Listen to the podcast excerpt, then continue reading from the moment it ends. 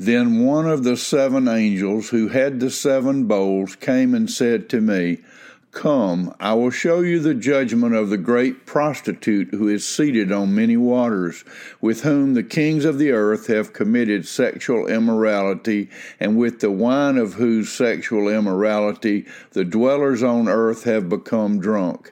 And he carried me away in the Spirit into a wilderness, and I saw a woman sitting on a scarlet beast that was full of blasphemous names, and it had seven heads and ten horns. The woman was arrayed in purple and scarlet and adorned with gold and jewels and pearls, holding in her hand a golden cup full of abominations and the impurities of her sexual immorality. And on her forehead was written a name of mystery Babylon the Great, mother of prostitutes and of earth's abominations. And I saw the woman drunk with the blood of the saints, the blood of the martyrs of Jesus. When I saw her, I marveled greatly, but the angel said to me, Why do you marvel?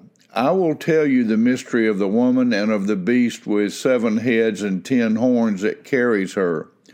The beast that you saw was and is not and is about to rise from the bottomless pit and go to destruction and the dwellers on earth whose names have not been written in the book of life from the foundation of the world will marvel to see the beast because it was and is not and is to come. This calls for a mind with wisdom. The seven heads are seven mountains on which the woman is seated. They are also seven kings, five of whom have fallen. One is, the other has not yet come, and when he does come, he must remain only a little while.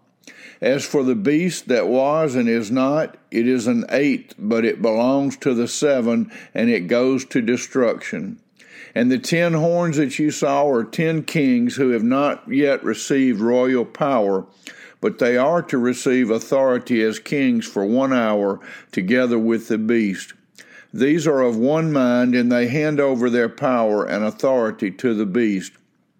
They will make war on the Lamb, and the Lamb will conquer them, for he is Lord of lords and King of kings, and those with him are called chosen and faithful. And the angel said to me, The waters that you saw where the prostitute is seated are peoples and multitudes and nations and languages. And the ten horns that you saw, they and the beast will hate the prostitute. They will make her desolate and naked and devour her flesh and burn her up with fire. For God has put it into their hearts to carry out his purpose by being of one mind and handing over their royal power to the beast until the words of God are fulfilled. And the woman that you saw is the great city that has dominion over the kings of the earth.